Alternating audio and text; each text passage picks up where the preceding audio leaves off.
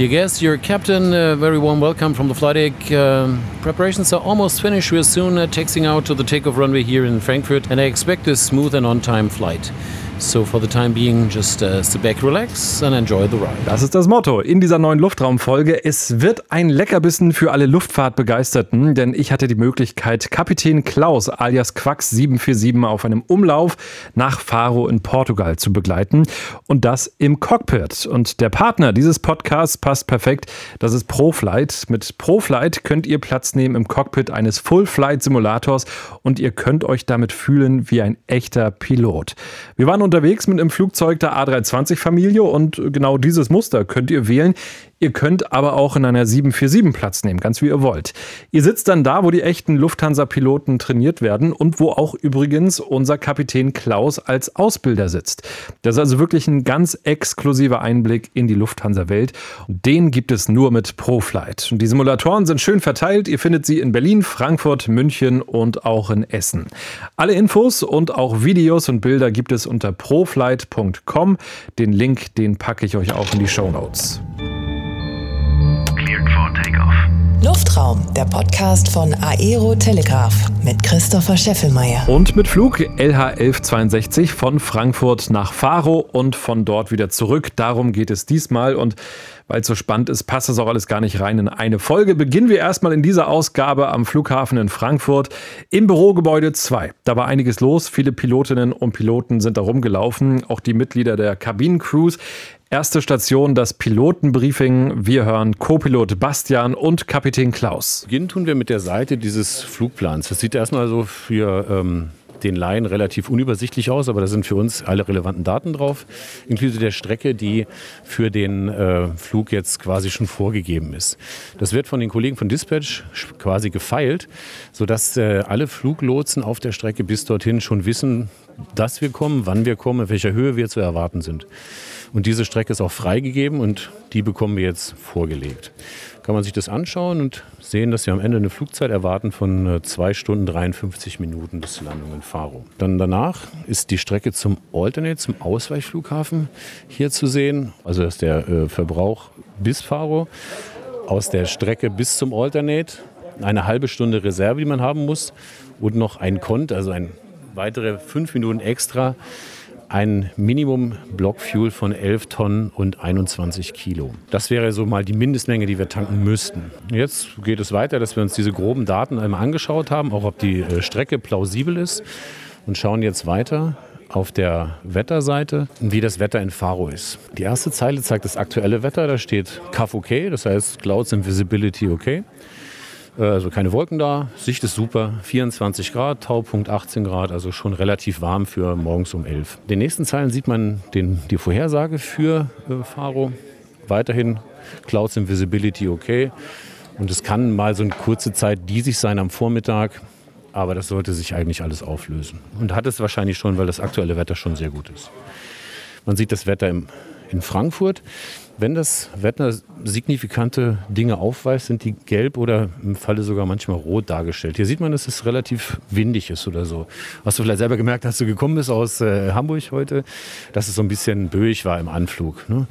Das kann man hier auch sehen. Man kann schon erkennen, auf welcher Startbahn wir dann wahrscheinlich starten werden anhand des Windes. Ja. Welche Startbahn ist es heute? Weil ich naja. erkenne, erkenne, das noch nicht so genau. genau. Der Wind wäre, wenn wir, äh, wenn wir auf den Hauptstartbahnen starten würden, auf der 2.5 nach Faro, da wir aber Richtung Süden fliegen, wird es die Startbahn West sein. Heißt West, weil sie im Westen des Flughafens liegt. Startrichtung ist aber Richtung Süden. Ne? Der Ausweichflughafen für Faro ist Sevilla. Da schauen wir uns das Wetter auch an. Sevilla hat schon 27 Grad und gibt eine Tageshöchsttemperatur von 38 Grad voraus. Aber sonst völlig unspektakuläres Wetter. Dann schauen wir uns noch äh, die, weiter, die weiteren Ausweichflughäfen wären Lissabon und Malaga. Und dann könnte man sich noch einen Überblick verschaffen über die, ähm, das Wetter auf der Strecke. Das kann man aber dann auch, wenn wir jetzt hier weitergehen, auf der Wetterkarte, da sieht man die Route nochmal so dargestellt. Ne? Also das, der Abflug ist im Prinzip den Rhein entlang bis an die Schweizer Grenze, an Zürich vorbei, geht es über Genf, dann über Südfrankreich und treffen so bei Saragossa, dann auf Spanien, dann über Madrid und Sevilla Richtung Algarve und Faro. Dieses Routing wird auch immer angepasst, wie gesagt, je nachdem, wie, wie, die Verkehrssituation ist, ob da Platz ist auf dieser Route und ob wir da vom Wind her auch ganz günstig gelegen sind. Ne? Man sieht dann hier in anderen Bereichen Europas, sieht man ein, Wolken eingezeichnet, wo eventuell Gewitter sein könnten oder wie hier so Clear Air Turbulence ist, sieht man hier in so einem Jetstream. Aber auf unserer Strecke sieht das alles ruhig aus. Also spricht erstmal alles dafür, dass es ein ruhiger Flug wird. Dann gehen wir zu den sogenannten NOTAMs. Das sind Notification for Airmen. Da steht halt alles drin, was an dem Flughafen gerade eventuell äh, gebaut wird oder verändert wird oder was vielleicht gerade nicht so funktioniert, wie es sein soll. Ne? Fangen wir mit dem Abflughafen in Frankfurt an und ähm, sehen, dass das relativ viele kleine Sachen sind, aber es sind auch Sachen, die man filtern muss. Also wenn zum Beispiel da die Enteisungsfläche äh, geschlossen ist, dann ist das äh, interessant aber nicht im äh, Juli, sondern vielleicht im Dezember. Also sowas, ne? das muss man dann eben so ein bisschen selektiv lesen. Ich hatte mir das vorher schon mal durchgelesen, habe jetzt nicht wirklich auffällige Sachen gesehen. Die würde ich dann eben auch mit Bastian besprechen und sagen, schau, hast du das schon gesehen? Oder er würde mir auch sagen, wenn er was äh, Auffälliges gesehen hat. So würde man das zusammen auf jeden Fall durchschauen. Als nächstes schaut man dann den Zielflughafen an und äh, in Faro gibt es nur Einschränkungen für Parkplätze wegen dieser Corona-Situation. Das ist aber nichts, was uns jetzt erstmal für diese Flugplanung betrifft. Sevilla sagt, dass in der Abflug- und Anflugroute, dass da ein paar Punkte eventuell geändert sind. Und äh, auch das würde jetzt, im Moment geht es ja darum, wie viel Sprit müssen wir mitnehmen, uns nicht wirklich einschränken. Das heißt, das können wir uns auch während des Anfluges dann anschauen oder während des Fluges, dass wir da vielleicht nochmal genau sehen, was ist genau damit gemeint. Das ist jetzt für uns nicht so relevant. Dann schauen wir uns die sogenannte HIL an, Handicap Item List. Das ist das Flugzeug, der technische Zustand. Und auch da ähm, ist zum Beispiel jetzt eine Klappe von einem Panel, wo die Hydraulikflüssigkeit ausgefüllt wird. Also eine Außenzugangsklappe, die hat ein bisschen Spiel. Das darf sie haben, aber das ist halt beschrieben. Ja, wenn man beim Outside-Check das feststellen würde, könnte man nachgucken, ah ja, okay, das hat die Technik als für gut befunden erklärt. Sowas zum Beispiel. Solche Sachen würden da drin stehen. Oder auf dem letzten Flug war dieses äh, quasi das äh, WhatsApp, was Piloten mit Fluglotsen machen, also das nennt sich CPDLC. Das hat nicht immer hundertprozentig funktioniert. Das kann ja auch wieder unterschiedliche Gründe haben. Das ist nur als quasi das Info eingetragen. Wir könnten auch ohne das fliegen. Es gibt auch Flugzeuge, die es gar nicht eingebaut haben. Insofern schauen wir uns das jetzt mal an. Das ist auch eine Info. Ne? Und dann eben Dinge, die das Flugzeug eingebaut hat. Ne? Backup Speed Scale ist eingebaut, welcher Flight Warning Computer Standard eingebaut ist. Diese Sachen würde man da auch alle finden und sieht, dass das Flugzeug in ziemlich gutem Zustand ist. Also könnte man auch sagen, quasi tipptopp. Welches Flugzeug ist das? Ja, das ist die äh, Delta Victor. Das sagt dem äh, normalen äh, Fluggast vielleicht nicht so viel, aber den Piloten oder den Interessierten sagt es etwas, weil das Flugzeug äh, diese Retro-Bemalung hat. Insofern ist eines meiner Lieblingsflugzeuge. Freue ich mich drauf, dass wir damit dahin fliegen dürfen. Ne? Man kann sehen, wie viele Passagiere mh, hm, gebucht sind. Also es ist fast voll auf dem Hinweg und ziemlich ja, so drei Viertel voll. Wird recht gut gebucht auch auf dem Rückweg. Und als letztes würde man noch schauen, wenn man jetzt als Crew dahin fliegt, was muss man zu Corona-Zeiten dort ein äh, Formular ausfüllen oder als Passagier. Und da, da wir dort nicht aussteigen, müssen wir in diesem Fall nichts ausfüllen oder uns da nicht anmelden. Das ist auch jeden, bei jedem Flug wieder spannend, was da ist. Gut. Äh, Bastian, ist okay, wenn du nach äh, Faro fliegst? Ja klar, natürlich, gerne, mache ich gerne, ja. Dann würden wir jetzt äh, uns überlegen, wie viel Sprit wir mitnehmen und ja, dann kann Bastian ja mal erklären, wie er da so jetzt vorgeht. Gut, wir haben alle Informationen, die uns zur Verfügung stehen, haben wir gecheckt. Also Wetter und ähm, die Restriktionen an den Flughäfen, Restriktionen eventuell vom Flugzeug und von der Firma. Und daraufhin machen wir uns halt ein Bild, wie viel Sprit wir tanken. Wir haben eine Mindesttankmenge, die wir tanken müssen, die der Gesetzgeber vorschreibt. Das hat der Klaus eben schon angedeutet. Wir müssen auf jeden Fall von A nach B kommen. Und wenn wir in B, also in unserem Fall Faro, nicht landen können, dann brauchen wir den Sprit, dass wir in C, also an unserem Ausweichflughafen landen können. Das wäre heute Sevilla. Und wenn wir dann in Sevilla gelandet sind, weil wir nicht nach Faro reingekommen wären, dann müssten wir immer noch mindestens eine halbe Stunde im Tank haben. Das ist das, was der Gesetzgeber vorschreibt. Viele Airlines haben auch nur das, die nehmen nicht mehr mit. Wir Lufthansa-Piloten, wir sind in unseren Tankentscheidungen komplett frei und nicht restriktiert. Ähm, was ein riesen ja, Vertrauensvorschuss von der Firma ist, weil Sprit ist immer Gewicht, Sprit ist teuer, das ist einer der größten Kostenblöcke, die wir haben. Deswegen gehen wir damit auch sehr, sehr gewissenhaft um und wir wissen, dass wir einen riesen Hebel haben, um ein Ersparnis für die Firma zu erzeugen. Aber Safety first. Und wenn wir mit dem Minimum Sprit losfliegen, dann darf halt unterwegs auch wirklich nichts passieren. Also wenn wir jetzt irgendwie einen Umweg fliegen müssten, weil ein Luftraum gesperrt ist oder weil irgendwelche Gewitterzellen im Weg stehen. Dann haben wir zwar noch ein Contingency Fuel dabei, das ist aber relativ schnell aufgebraucht und deswegen schlagen wir immer was drauf Und unsere Erfahrungswerte sagen, dass wir immer so tanken wollen, dass wir mindestens eine Stunde im Tank haben, wenn wir in unserer Destination ankommen. Das lässt sich ganz einfach erklären. Angenommen, wir sind im Landeanflug auf Faro und kriegen das Fahrwerk nicht raus, weil wir ein technisches oder ein hydraulisches Problem haben. Und wenn wir dann aber so wenig Sprit hätten, dass wir ein gutes Troubleshooting machen können und unsere Optionen durchgehen können, ähm, ist einfach unsere Devise im Landeanflug auf die Destination mindestens 60 Minuten, um für alles gewappnet zu sein. Und das heißt, das würden wir in dem Fall jetzt draufschlagen. Das wären schon mal 300 Kilo. Und ja, jetzt haben wir noch nicht drüber gesprochen, Klaus. In der Regel haben wir dann eigentlich immer, wir, wir nennen es eine Runde dabei. Also falls wir durchstarten müssen, weil ein Flieger auf der Bahn ist oder weil irgendwas am Airport ist, dann wissen wir, dass wir um einmal um den Platz zu fliegen mit dem Airbus A321 circa 500, 600, 700 Kilo brauchen würden. Und die schlagen wir meistens drauf. Das heißt, mein Vorschlag heute wäre ein Treibstoff von 12,1, 12,2. Ja, 12,2 wäre ich dabei. Das heißt, ihr tankt jetzt erstmal nur für den Hinflug, für den Rückflug wird vor Ort zugetankt. Sehr gute Frage. Also in dem Fall ist es in der Tat so, weil da unten der Treibstoff relativ günstig zu sein scheint. Wenn wir zu anderen Destinations fliegen, zum Beispiel nach ähm, Beirut im Libanon, da ist der Treibstoff relativ knapp, dass wir auf dem Hinweg schon so viel wie möglich mitnehmen oder auch relativ teuer, dass wir dann sogenannte Savings haben. Das nennt sich Tankering und das hat man manchmal vielleicht auch innerdeutsch, ne? wo man vielleicht Verträge mit einigen Tankgesellschaften anders verhandelt hat, dass man dann sagt, hier, wir tanken nur in unseren Homebases, da kriegen wir einen Treibstoff günstiger und schleppen dann den, den Treibstoff für Hin- und Rückweg schon mit, haben aber trotzdem ein Ersparnis erzielt, weil das zusätzliche Gewicht, was wir dann transportieren würden, im Verbrauch immer noch günstiger ist, als was wir an Mehrkosten hätten, wenn wir dort tanken würden. Aber heute ist es nicht so. Heute tanken wir wirklich nur für Frankfurt, Faro, Sevilla und ein bisschen extra. Ist dann auch äh, mitberechnet, dass Urlauber auf dem Rückflug schwerer sind als auf dem Hinweg? ja, da gibt's äh, in der Luftfahrt gibt Standardgewichte. Also wir, wir, berechnen ja Männlein und Weiblein und auch Kinder. Wenn der Passagier wüsste, was in der Luftfahrt an Standardgewicht für den Gast angesetzt ist, sind einige wahrscheinlich beleidigt, weil sie das Gewicht nicht haben. Aber Safety first, lieber jeden schwerer ansetzen und dann passt das. ich wäre auch beleidigt. Soll ich es abschicken? Ja, alles klar. Wenn wir das hier in diesem Gebäude bestellen, geht das jetzt automatisch an die Tankgesellschaft und während wir jetzt zur Kabine gehen und das Kabinenbriefing machen, fährt der Tankwagen schon raus. Es kann sein, dass wenn wir nachher ins Flugzeug kommen, schon gar kein Tankwagen mehr da ist, weil er längst fertig ist. Das heißt, in diesen ganzen Prozessen, die wir haben, um hier pünktlich rauszukommen, ist ein Bottleneck schon mal mitigiert, dadurch, dass der frühestmöglich ans Flugzeug äh, fahren kann und wir dann später nicht auf den Sprit warten müssen. Hoffentlich. Das heißt, fertig? Fertig, gehen wir zur Kabine. Alles klar, es sind äh, vier Flugbegleiterinnen heute, weil A321 ein bisschen größer ist. Genau, und da gehen wir jetzt hin. Briefingraum Nummer 9. Wir mussten auch gar nicht weit gehen, wir sind dann rein in diesen Raum. Die Purserin war auch schon fertig mit ihrem Briefing, kurzes Hallo und äh, dann hat Klaus als Kapitän noch so ein paar Sachen zum Flug erzählt. Jetzt fliegen wir zwei Stunden 50 Minuten mit Sauerstoff und Schwimmweste und ähm, das, der Wetterbericht ist sehr ähm, gut. Also wir haben hier ein bisschen Wind. Äh, in Frankfurt im Abflug könnte es ein bisschen wackelig sein, aber auf der Strecke sollte das nicht wackelig sein.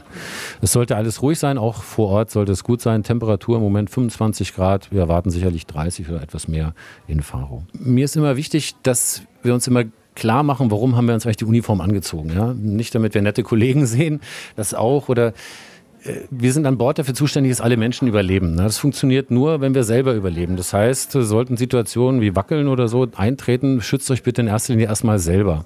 Nur dann seid ihr auch in der Lage, anderen zu helfen. Das gilt für andere Notfälle genauso. Im Cockpit schnallen wir uns zum Beispiel während des gesamten Fluges an, um uns eben so zu schützen, dass wir dann auch äh, bei starken Turbulenzen jederzeit sicher im Cockpit äh, handeln können.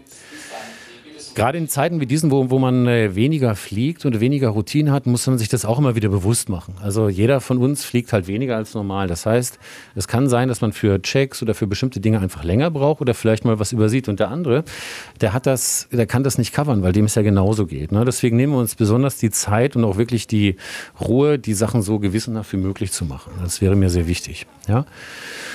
Und als letztes erzähle ich euch noch was über das Thema Kommunikation. Ähm, nicht nur, weil ich jetzt hier Mikrofone habe und es ein Podcast geht. Keine Angst, also ich erzähle euch jetzt nicht, dass das wichtig ist. Das lernt ihr auf Seminaren wieder. Ich erzähle euch, was das eigentlich an Bord bedeutet. Und zwar hatte ich mal einen Flug, der war so ähnlich lang wie heute. Und äh, die Perserette kam, nachdem die Gäste eingestiegen waren an Bord, äh, ins Cockpit und ich fragte sie, ob wir irgendwas Besonderes. Nö, sagte sie nichts Besonderes. Nur eine Mutter und Tochter hätte sie an Bord.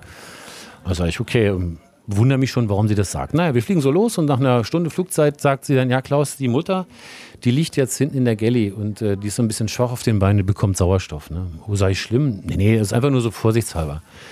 Na gut, sag ich, kümmert sich dann noch jemand um die Tochter, ne? Ja, ja, ja, die Kollegin hinten kümmert sich um die Tochter. Na gut, sag ich. Hat die dann auch äh, kleine Kinder, die Kollegin? dann sagt die Person, oh nee, das wüsste sie jetzt gar nicht. Ja gut, sag ich, aber vielleicht wäre es ja hilfreich, wenn sie auch kleine Kinder hätte. Ne? Ja, wird sie nicht verstehen, sagt die Pösserett. Ne? Sag ich, ja gut, kümmert sich um die Tochter. Wäre ja vielleicht hilfreich, wenn sie auch Kinder hätte. Ne? Wüsste sie nicht, warum das hilfreich wäre, sagt die Pösserett. Ja, sag ich, ja, weil sie sich um die Tochter kümmert. Ja, sagt sie, die Tochter ist 75, ne? Und die Mutter ist 95. Und äh, Verhalten hat sich das Pärchen, ich habe in meinem ganzen Leben noch nie so ein skurriles Pärchen gesehen, so seltsam, dass es klar war, warum sie das sagte, als ich fragte, haben wir was, äh, haben wir was Besonderes an Bord. Sie hat mir nur nicht die ganze Geschichte erzählt. Also es hätte mich nicht gewundert beim Aussteigen, wenn die Mutter noch nach einem Plüschflugzeug für die Tochter gefragt hätte, ne? also mit 95, 75. Was ich damit sagen will, ist, bitte versucht uns im Cockpit immer die gesamte Geschichte zu erzählen, weil diese Cockpit-Tür doch eventuell daran hindert, alles mitzubekommen, egal wie offensichtlich das auch äh, sein mag. Ne? Das wäre mir nur wichtig. Ich mache eine Ansage, wenn alle Gäste da sind ja. und ich mache natürlich auch die Ansage bezüglich des Aussteigens nach rein. So, mhm. genau, ne? Dann wäre es im Prinzip alles von mir, dann sehen wir uns gleich hinter der Sicherheitskontrolle. Okay? Okay. Super. Nach der Kontrolle ging es dann mit dem Crewbus zum Flugzeug. Das stand an diesem Tag am Gate A24. Klaus hat den Außencheck gemacht. Und dann ging es ab ins Cockpit. Die Passagiere waren auch schon auf dem Weg rein in die Maschine und Co-Pilot Bastian hatte eine Menge zu tun. Ich bin für dieses Leg, sagen wir, also für diesen Flug der Pilot Flying. Und der Pilot Flying, der kümmert sich am Boden primär darum, die ganzen Computer zu programmieren, die Route einzugeben ähm, die eingegebene Route mit dem Flugplan zu vergleichen, damit im Computer genau das drin ist, was auch die Flugsicherung vorliegen hat, damit sie wissen, wo wir hinfliegen. Dann die ganze Takeoff-Performance-Datenberechnung, also unsere Startdaten, die sind abhängig von unserem Gewicht natürlich, ähm, vom Luftdruck, von der Temperatur und aber auch von den Winden. Das äh, geben wir ein in unsere Laptops, rechnen das durch und dann macht der Computer uns einen Vorschlag, ähm, was sinnvolle Startdaten sind, Berechnungsdaten.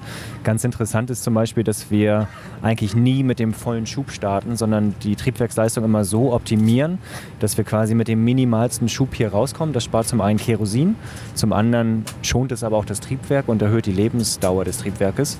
Und jetzt haben wir eine sehr lange Startbahn. Ähm, so dass wir relativ wenig Schub geben können für unser Gewicht und die Länge der Bahn ausnutzen können, um dann zu einem optimalen Zeitpunkt abheben zu können und dann alle Hindernisse, die hinter der Bahn liegen, auch in der Mindesthöhe mindestens zu überfliegen. Und ähm, da haben wir zum Glück die Technik und die IT, die uns hier unterstützt. Das gab früher Tabellen, wo man nachschlagen musste und das raussuchen musste. Das ist jetzt alles digitalisiert.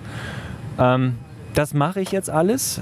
Parallel der Pilot Monitoring, das ist heute der Klaus hat ähnliche Arbeiten zu machen. Er muss nämlich auch sich ähm, die Karten muss er für sich raussuchen, muss das hinhängen, bereitet seinen Teil der Flugvorbereitung vor und wenn wir dann beide mit unseren Vorbereitungen fertig sind, werde ich ein sogenanntes Take-off-Briefing durchführen und ihm im Prinzip sagen, auf welche Abflugroute wir fliegen, wie hoch wir steigen, aber auch schon einige Notfallszenarien durchsprechen.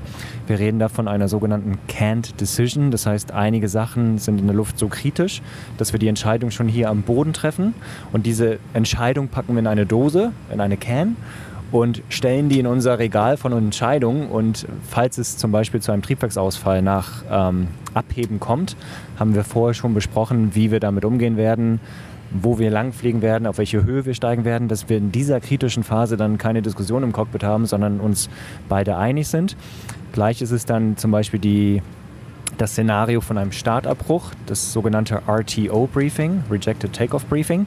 Das ist immer Aufgabe des Kapitäns. Das heißt, nachdem ich als Pilot Flying dem Kapitän gesagt habe, wo wir langfliegen und was wir im Fall eines Engine Failures machen, muss er mir dann sagen, wie er mit unserem Start umgehen wird und äh, bei welchen Szenarien er den Start abbrechen wird, damit ich weiß, ähm, ja, wie er sich da verhalten wird. Das sind halt die hochdynamischen Situationen, die haben wir vorher schon gebrieft. Wie gesagt, lustiges Wort in der Luftfahrt, can't decision. Wir packen es in eine Dose, stellen es ins Regal und wenn wir es brauchen, holen wir die Dose raus und wissen beide schon vorher, was wir machen. Aber nach Möglichkeit brauchen wir die heute nicht, die Dose. Das wollen wir mal hoffen. Ne?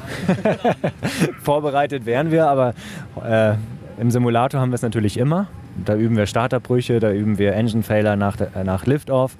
Ähm, das sind so die Szenarien, die auch der Gesetzgeber vorschreibt, dass wir es regelmäßig trainieren, aber toi, toi, toi, bisher haben wir es nicht gebraucht.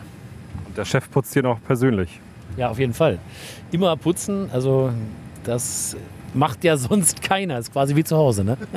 Klaus hat da gerade mit dem Feuchttuch äh, durchgewischt. Auch ein Kapitän will sich wohlfühlen an seinem Arbeitsplatz. Und dann ging es weiter. Der Abflug rückt näher und Klaus hat wieder das Wort. Jetzt merkt man, es wird auch lauter im Cockpit. Wir haben jetzt die Route quasi geladen, beziehungsweise die geladene Route haben wir jetzt festgestellt, ist das, was ich vorhin sagte, mit der gefeilten Route, also der Aufgebenroute, stimmt jetzt nicht überein, weil das nicht eine Standardroute ist, sondern da ist was optimiert worden. Jetzt müssen wir das einmal ähm, updaten. Jo, moin. Ja, soll ich jetzt den Stecker nochmal rein? Nee, brauchen wir nicht. Äh, vielen Dank. Alles klar. Danke da trotzdem. Wer war das jetzt? Das war jetzt der Rampagent. Da geht es jetzt darum, ob wir den Bodenstrom nochmal äh, brauchen oder nicht.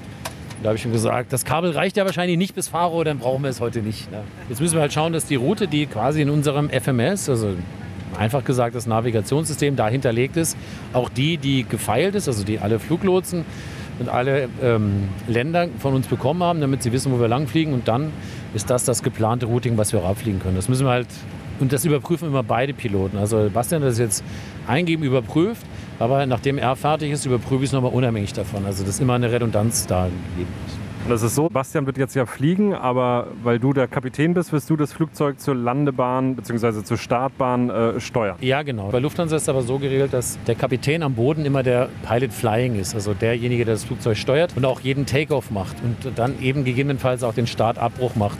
So ist das ganze Training aufgebaut. Ab dem Moment, äh, wo wir äh, sozusagen die V1, die Entscheidungsgeschwindigkeit erreichen, übernimmt Bastian dann und fliegt dann das Flugzeug. Gut. Dann bin ich bereit fürs äh, Briefing, wenn du Lust, Zeit oder am Ende sogar beides hast. Ja.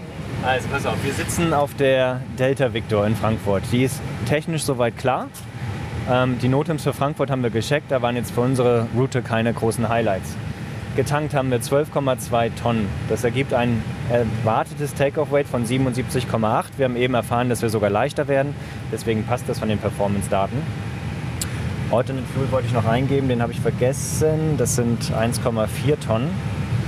Das macht dann ein Extra in Faro von 600 Kilo oder 12 Minuten. Das ist genau das, was wir angesprochen haben, dass wir eine zweite Runde dabei haben. Äh, mit diesem Gewicht sind wir allerdings above Max Landing Weight. Ja. Das wäre, falls wir hier wieder rein müssen, eine Overweight Landing. Ja. Gerechnet haben wir die Startbahn 1,8. Das ist eine aus Lima. Das ist eine Takeoff-Schiff von 177 Metern. Klappen 1.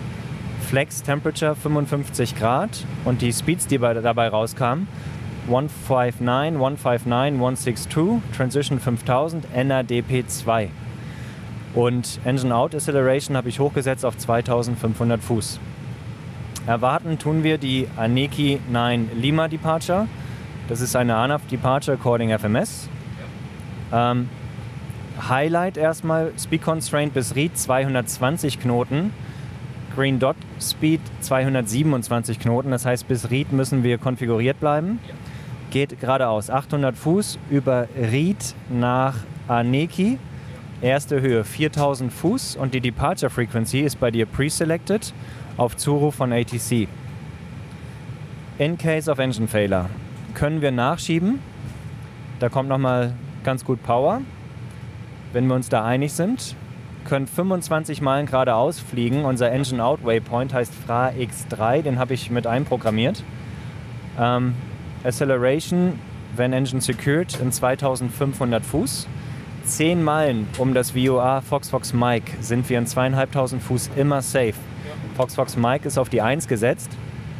Und ähm, ich würde dann einen Climbing Left Turn machen auf 4000 Fuß. Standard ILS Approach, Runway 25 Center. Overweight Landing, Highlights, Unpressurized Landing, Max Reverse und das ECAM Flap Setting. Klappen 3 können wir bei dem Gewicht auch äh, sanft landen. Da können wir auch Klappen 3 nehmen. Wenn es hier irgendwie schneller gehen muss, wegen Feuer oder Rauch im Flugzeug oder im Cockpit, würde ich sogar nur in zweieinhalbtausend Fuß bleiben. Das ist dann ein 7 Miles Final und damit haben wir Mileage gespart, sind wieder schneller drin. Ich sage gleich noch was zum Starterbruch. Vorher mache ich eine kurze Ansage, okay? Schönen guten Tag, liebe Gäste. Hier Kapitän, mein Name ist Klaus Harder, heute auf dem Wege nach äh, Faro. Ja, Vorbereitungen sind abgeschlossen, gleich kann es losgehen. Machen wir uns auf den Weg zur Startbahn hier in äh, Frankfurt. Ich erwarte einen ruhigen und äh, pünktlichen Flug. Alles weitere später, wenn wir die Reisefluge erreicht haben. Machen Sie es sich bitte bequem bei uns an Bord. In Faro kriegst du 5 Euro von mir, Klaus, wenn du sagst, meine Damen und Herren. Ja, okay. Ich sage das manchmal auch ohne 5 Euro zu sagen, weil ich das einfach äh, so immer gesagt habe. Ich muss mich schon schwer konzentrieren. Okay, äh, zum Starterbruch, äh, Bastian. Wir haben eine Stop-Margin von 220 Meter ausgerechnet plus einen Tasseffekt von 350 Meter. Zusammen sind das über 500 Meter Stop-Margin. Bahn ist trocken, trocken gerechnet. Das ist für mich ein Stopp-unkritischer Takeoff. Wir müssen anhalten, oder bis 100 Knoten können wir anhalten für alles. Was uns einfällt oder nicht einfällt, über 100 Knoten müssen wir den Starter brechen für Loss of Thrust, Loss of Control, ein ATC-Call, eine Warnung, die durchkommt, gelb oder rot, dürfte nur Engines oder Flight Controls betreffen, oder eine Windshear. Zu unserer Zusammenarbeit Wichtig ist, dass wir beide aufeinander aufpassen. Ja? Das äh, ist das Allerwichtigste. Dafür sitzen wir zu zweit. Immer wenn ich was mache, was du nicht verstehst, sagst du Bescheid. Umgekehrt genauso. Und wir äh, bringen uns immer auf den gemeinsamen Stand. Nur weil ich jetzt hier Ausbilder bin oder längere Flieger als du, heißt es nicht, dass ich irgendwelche Sachen nicht falsch mache. Ich mache genauso Fehler wie jeder andere Mensch auch. Und deswegen äh, weise mich gerne darauf hin, dass wir zusammen die bestmögliche Leistung bringen. Und wenn wir dabei noch möglichst viel Spaß haben, wäre das in meinem Sinn. Schöner Vorsatz für den Flug nach Portugal. Jetzt dauert es nicht mehr lange, dann werden die Triebwerke gestartet. Mehr in der nächsten Folge. Dann melden wir uns auch aus der Reiseflughöhe. Damit ihr nichts verpasst, am besten sofort abonnieren diesen Podcast. Und Bilder vom schönen A321 im Lufthansa Retro Design gibt es auch bei Insta. Auch da findet ihr Luftraum. Und die neuesten Nachrichten aus der Welt der Luftfahrt, die gibt es immer unter aerotelegraph.com und wir hören uns dann bald schon wieder. Luftraum, der Podcast von Aero Telegraph mit Christopher Scheffelmeier. Parking brake set.